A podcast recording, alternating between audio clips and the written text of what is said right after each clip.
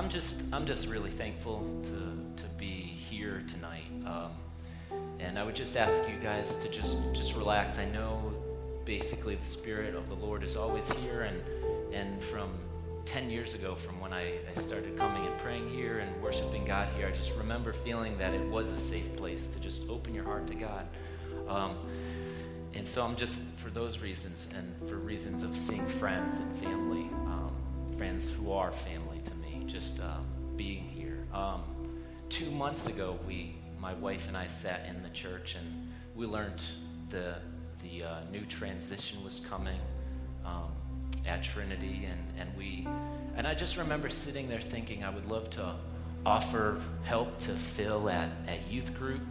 Um, and that was it. And I thought, I, why not offer help at Tabernacle and, or church? And, and it was because it's such a reverent uh, place and it's such a holy place in my memory and my life that, that I can't even begin to, to really share um, why I would not have offered my help immediately. And maybe some of you feel the same way about different pastors and people here and, and about God's presence here. Um, but inevitably, the thought started to come what would I, what would I begin to share about here?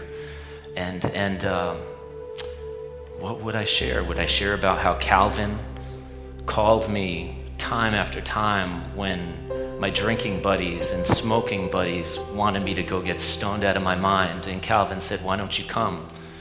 Would I share about that? Would I share about Alan Hurl telling me, just, just boast in Jesus? Alan Hurl. Would I share about Peter Tolson or, or Phil Hackinson or Phil Beatty or Gerald? Or any of the wisdom Gerald has in, in the Bible. He does. It's funny, but he does. Um, and that's, that's kind of where I have to just honestly tell you, i will be honest, and I have to sit down because the thing that the Lord told me to speak about was the earlier memory I have about Trinity Covenant Church, and it was a memory when I was running, and, and it was pitch black at night and it was a fall night, so it's similar time of year. Um, very few people, if anyone knows this story. Um, and I was running with a friend through the field of the elementary school next door, running for my life. And I, like I said, I think I said I was in eighth grade, and just remember running. I couldn't even feel my heart beating or my legs pounding, but I was running. And, and then I remember cutting across Trinity's parking lot and running and running and running. And then I just remember God sort of talking to me and saying, Why? Why did you do what you just did? And why are you running? And why are you getting into all this chaos that you're starting to get yourself into, these storms? And I kept running and running and running and running and running, and it, and it, um, it was the case that I had just vandalized the elementary school. Yep, yours truly had vandalized the school. And it wasn't an outdoor paint job like some people would prefer. It was an interior decorating time, and um, with the problem of adrenaline and and teenage fun, we just started painting rooms and floors and walls with art paint, and at the time, in our juvenile state, we were laughing at ourselves and causing a whole lot of damage. And God was there because I heard this sound, which I believe was uh, just a janitor, and I was terrified for my life, and I started running and ran and ran and ran and heard God. And that running continued. Um, I can safely say all the way up to the time when I walked into Trinity Covenant Church and met Calvin and, and a lot of Christian young adults and Peter and um, was just embraced uh, for, for who I was, not for my fallen nature, um, but just because God loved me. Um, and I realized I had to, to open up with that. Um, because I realized at that point that in, in eighth grade, that's when my storms in my life had begun. Um, and they would continue to rage until that I was realized that I was trying to get, live my life at times for the Lord, and then at other times for myself. I'm happy to share other times that God pulled me through, which I have nightmares today about. Um, but He did. But that is the most significant memory of this church, and it's kind of amazing that God was speaking so clearly to me. When God put all these faithful believers in my life, I was amazed to see that my faith finally strengthened, which resulted in less storms. It wasn't that my life became perfect, but my decisions, which led me to these chaotic places, magically got better. And it was because of God's presence through these people. And there's been many times, like I've said, that I've thanked God for them. Without, without them, I'm not exactly sure where I would be today, um, if, if even alive. So I'm very thankful for him and these people. I know Ryan shared last week where Jesus walked on water. And over the week, there was some chaos Phil Beatty, you need to pray for him because even though he's on sabbatical, he's still calling and organizing things, so he's not resting as much as I believe he should. And I'll show up at his house and make him rest. But um, fortunately, I was prepared to speak on the story where Jesus calms the storm. Many of you know it. Most of us might be tempted to gloss over this story in about a minute's read, which I do every, every week with my sons. However, it's packed with some amazing news for us. Um, as I realized that there were children here, I would ask that uh, you would do me a huge favor. And when I read, just for the little ones who kept running up, I thought it was cute, but, um, and my sons, I love getting kids into the Bible. So when I say the word disciples, I want you all to say, ooh. Can we do that? Yep, just for the kids, not for me. When, when I say the wind, I want you to say whoosh, whoosh, like the big Nike whoosh. I didn't hear any whoosh. There you go, there you go. And when I say the waves, we need to have a ferocious crash. Can I hear crash? Not for me again, for the little guys, not for me. So let's let's read Mark 4 verse 35. And it's a serious but it's a fun reading. Um, that day when evening came, Jesus said to his disciples, Is it good for the kids? Yeah. Let us go over to the other side. Leaving the crowd behind, they took him along just as he was in a boat. There were also other boats with him. A furious wind came up, and the waves. It's not for me, it's for them. The waves broke over the boat so that it was nearly swamped. Jesus was in the stern, sleeping on a cushion the disciples woke him and they said to him, Teacher, don't you care if we drown? He got up, he rebuked the wind, and said to the waves, That's good, quiet, be still. Then the wind died down and it was completely calm. He said to the disciples, why are you so afraid, making that woo noise? Do you still have no faith? They were terrified and they asked each other, Who is this? Even the wind and the waves obey him. Now we need to get serious for a minute. Um, and unpack the story. Um, I love this story, and as I as I thought through how I would introduce myself, I realized that it, that might be my life verse. That Jesus calmed the storm that was my life, and um, sometimes my humor and stuff may be chaotic, but God has given me this peace that I cannot explain. Um, the disciples and Jesus are on the Sea of Galilee. And what that means is that geographically, this location is surrounded by mountains, which have this beautiful, cool, dry air coming down, cranking down them if you've ever experienced a mountain breeze. And on the water, it's this muggy, muggy, warm, warm place, this warm environment. You take those two types of winds, and squalls come up, wind kicks up, the waves kick up.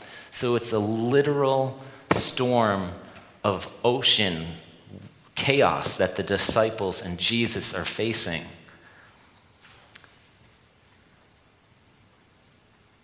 It brings clarity to our story and actually makes the Bible more real. It gives real, live evidence of our faith being real, um, that that happened. The next thing that's amazing to me is that Jesus, Jesus, who does all these miracles, is in need of sleep. He's on a cushion. The one fact here shows his humanity. Every one of us will need sleep tonight, and Jesus did too. When he went through what he goes through in his life, it was as a complete human being. We need to remember and must remember that Jesus was fully God and fully human, so he understood our pain and he needed his rest. What does he have? A cushion. Some scholars point out that this too brings an attention to detail that proves it's actually an event, not just a poem or some story that Jesus was asleep on the boat on a precise pillow. His rebuking of the storm is also significant. In the Old Testament, only God had the ability to control nature. Remember those storms when God plagues Pharaoh? Jesus is fully God and fully human.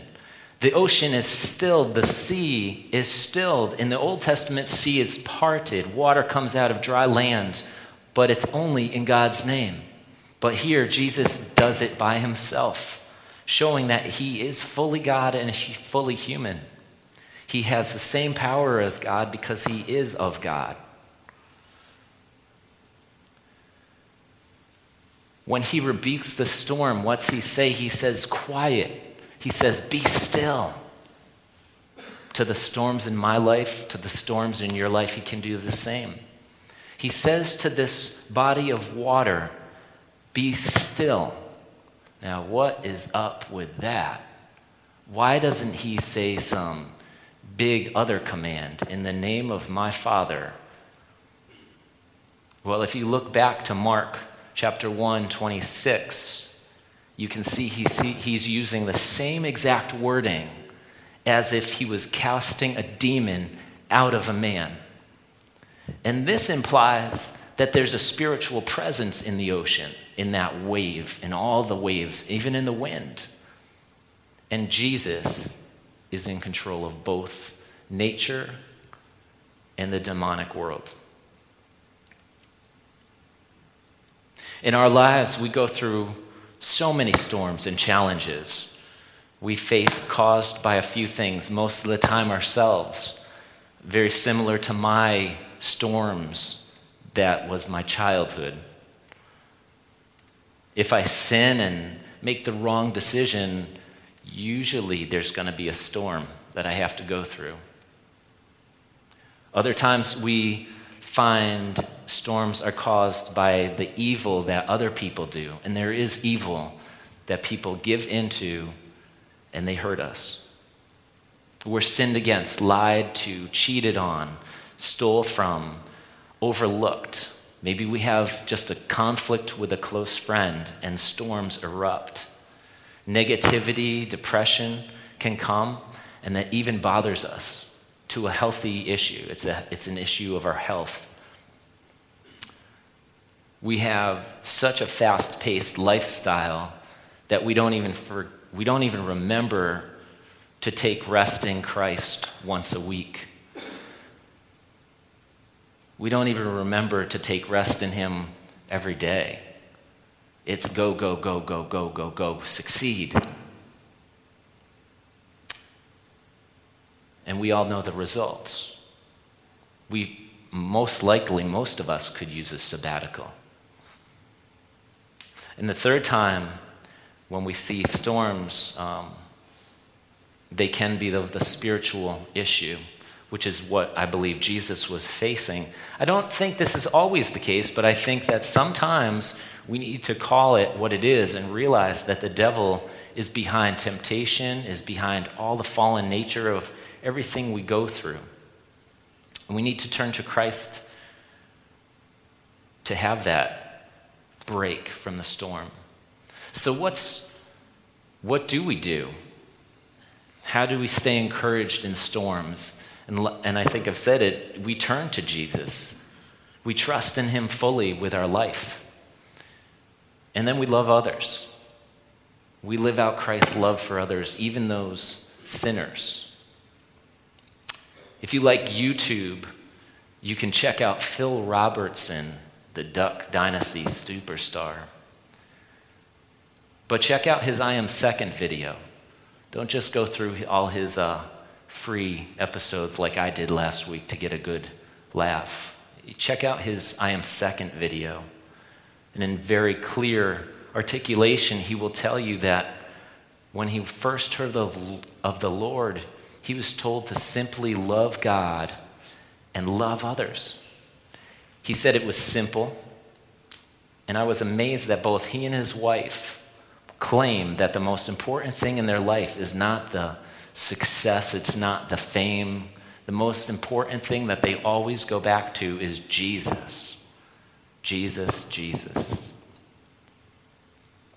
How do we have peace that surpasses understanding and get good sleep through storms in life?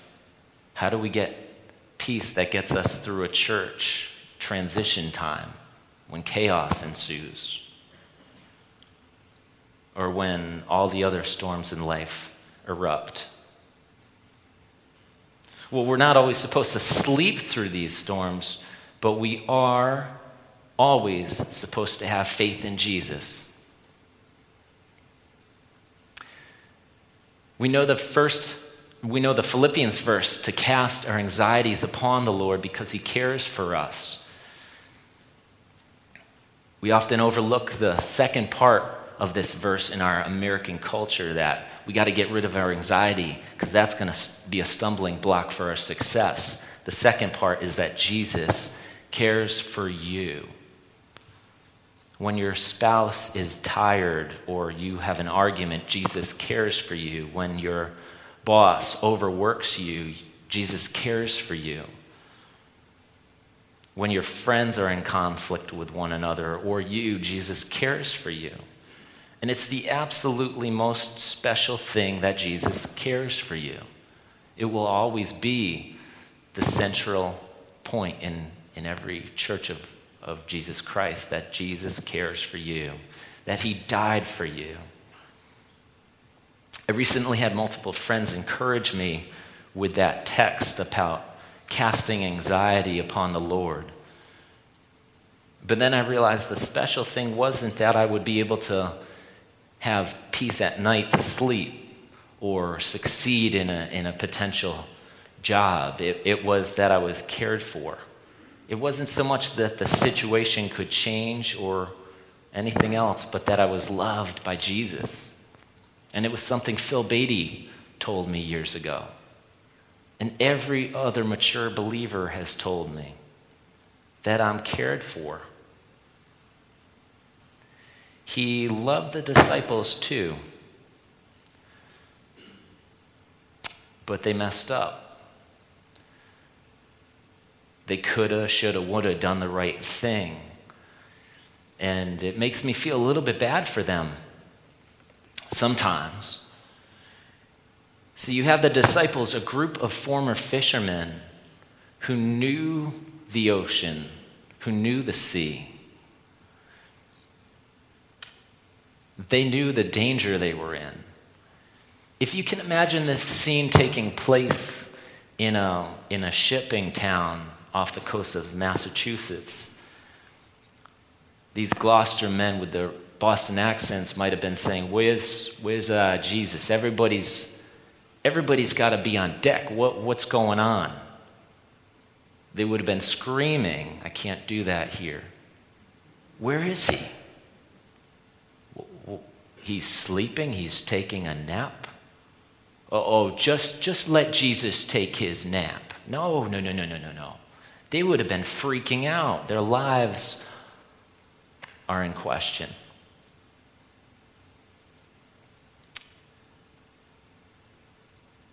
But they had this option of turning to Jesus. He was right there.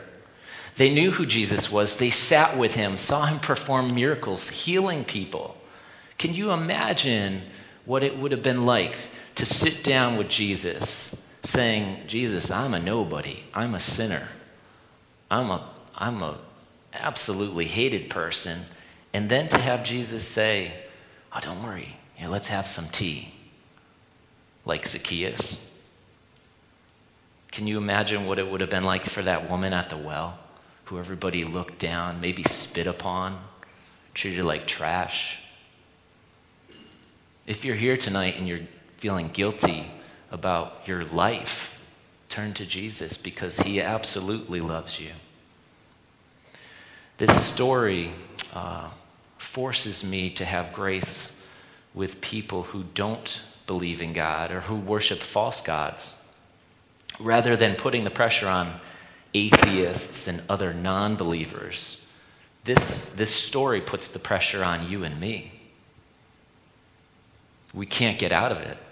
When we forget Jesus in the storms of life or even on a daily basis, we act the same way the disciples did right here, who, by the way, are acting no different than the Pharisees, who are always a good target at any church you go to the disciples acting like the Pharisees, saying, Who is this man? And the reality is, when we're forgetting that he's there and, and questioning, Who is Jesus? we're no different than them. Dear friends of mine, uh, recently faced insane trials. And, and as I checked in on them, I found them constantly encouraging me by their relationship to Jesus. One man said he wanted to love what God loved and hate what God hates. He said it took him one day at a time, but he always found Jesus. This particular brother went to live with the Lord shortly after that. We can fully trust him.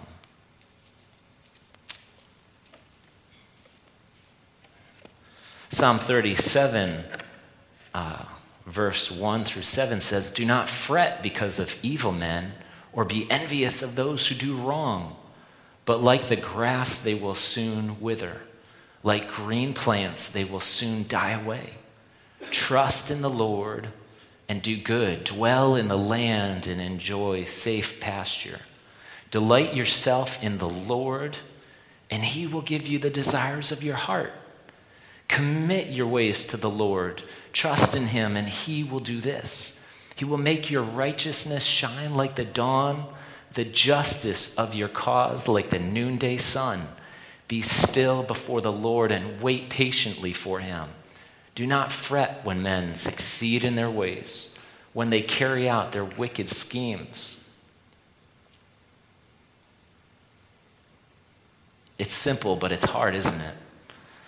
When evil around us succeeds, when our media um, claims that they don't know what's happening in Iraq, but there's the potential that Christians are being killed in genocide by a group called ISIS.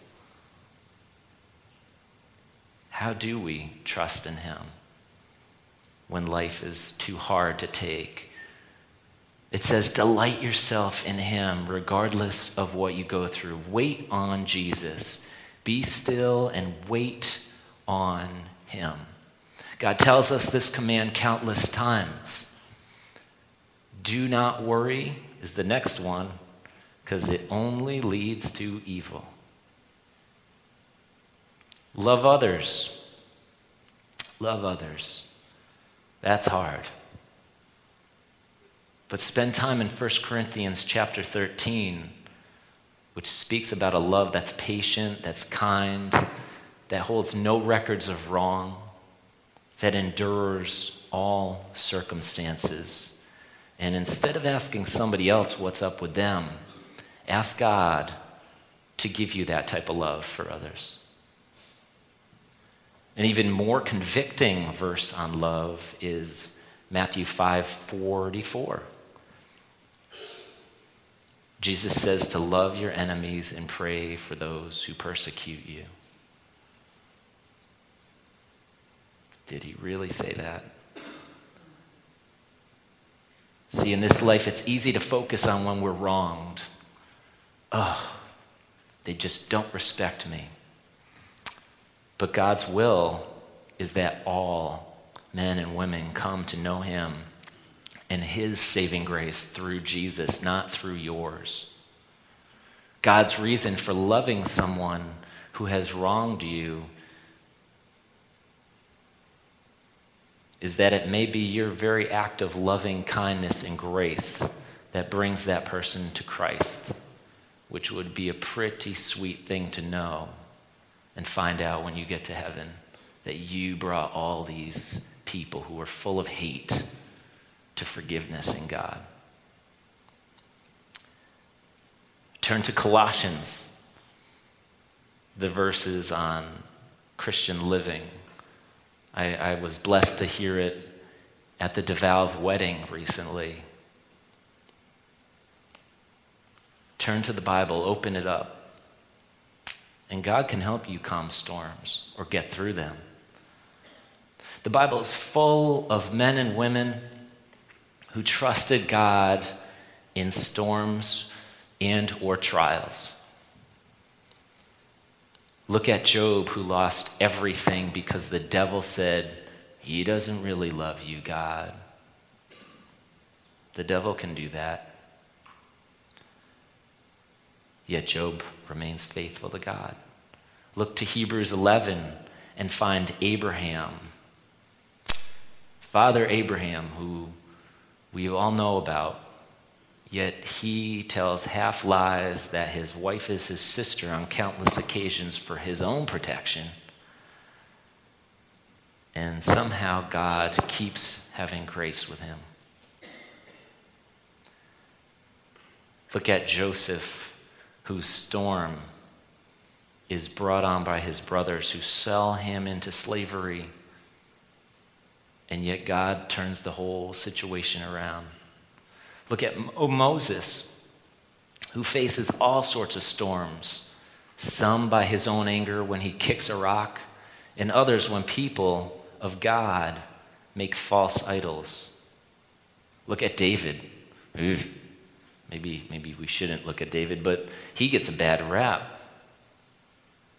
If David, Bathsheba, and Bathsheba's husband had a little bit of foresight, they could have avoided a major storm. He didn't have to look over certain houses where he knew there was a tub. Bathsheba didn't need to go in a tub that was on a house roof of a house that was in sight of the king's palace, but that's all a different story. And yet, God still has grace on David. We hear of David turning to God in Psalm 23 and other Psalms where he is just sorry for his behavior. He turns back to God. And amazingly, all these people were blessed by God when they turned back to Him. If these people did it, so can you, because you have one thing different than these people. You have Jesus Christ. You can do all things, that Philippians verse that says you can do all things through Christ who strengthens you. All things. We can't forget the story of Esther, For anybody who likes panicking about our society or country or the war, uh, there's a story of Esther when the Persian Empire gives a decree to slaughter all of God's people. Not, hey, make fun of them, kill them all. Yet these people keep turning to God. He overturns the situation. And these people, the Jewish people's hearts, are turned from gloom to joy. First Peter challenges us to keep a heavenly perspective that will not perish, spoil, or fade. And when we keep this focus on God, He will be with us. You will know His presence. In Isaiah 43, it says this God spoke to His people When you pass through the waters, I will be with you. When you pass through the rivers, they will not sweep over you. When you walk through the fire, it will not burn you. The flames will not set you ablaze. For I am the Lord your God, the Holy One of Israel, your Savior. Do not be afraid, for I am with you.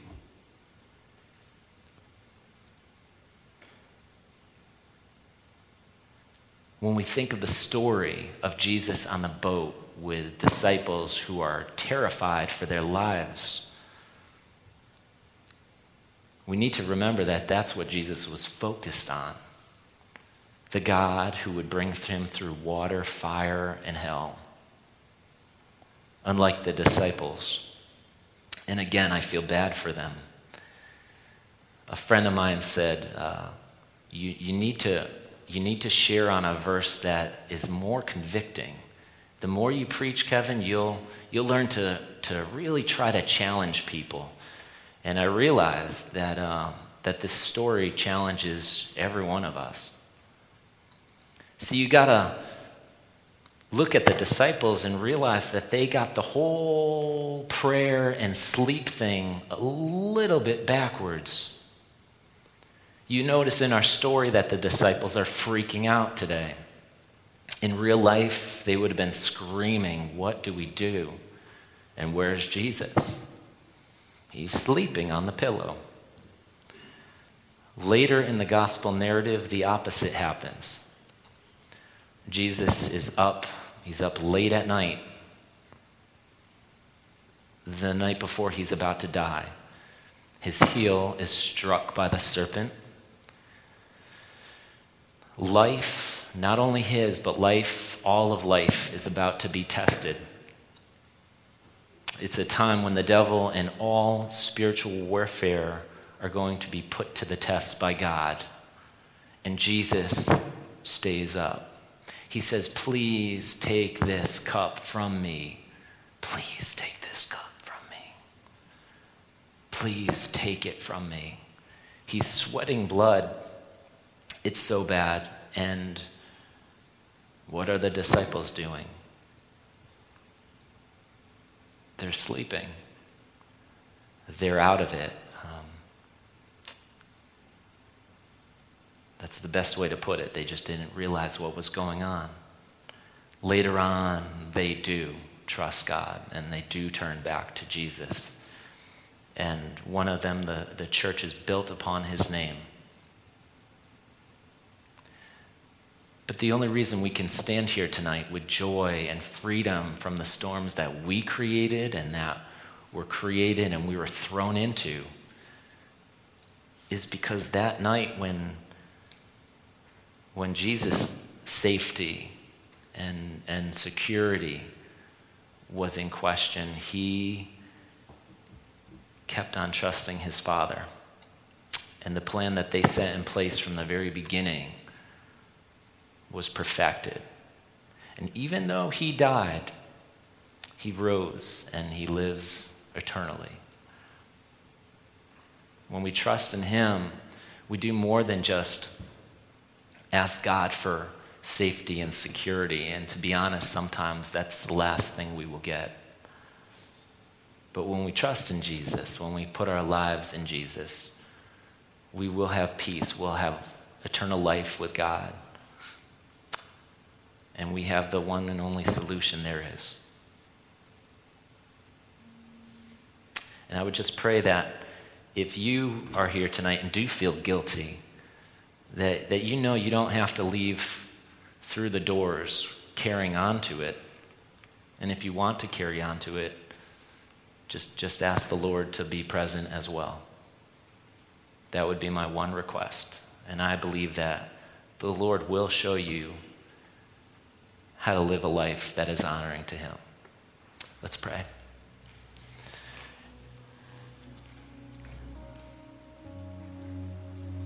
Heavenly Father, I just I thank you for everyone here, um, for the men, women, and, and children who are here, um, for my brothers and sisters who were so encouraging me, to me earlier in my life, and um, I just thank you that you were the most important thing to me and and saved my life um, from from hell, and and I just pray that this world would be blessed through your name. I pray that you would bless this church through your name. All the people who are here trying to serve you in their own efforts would, would make sure they turn to you in your name, Lord, in your rest, in your faithfulness. I pray that you would be with each one here tonight. Um, Lord, bless my friends who are leading this worship and protect them. Uh, bless my friend Phil, who's trusting in you for his life and his family. And I just thank you, Lord.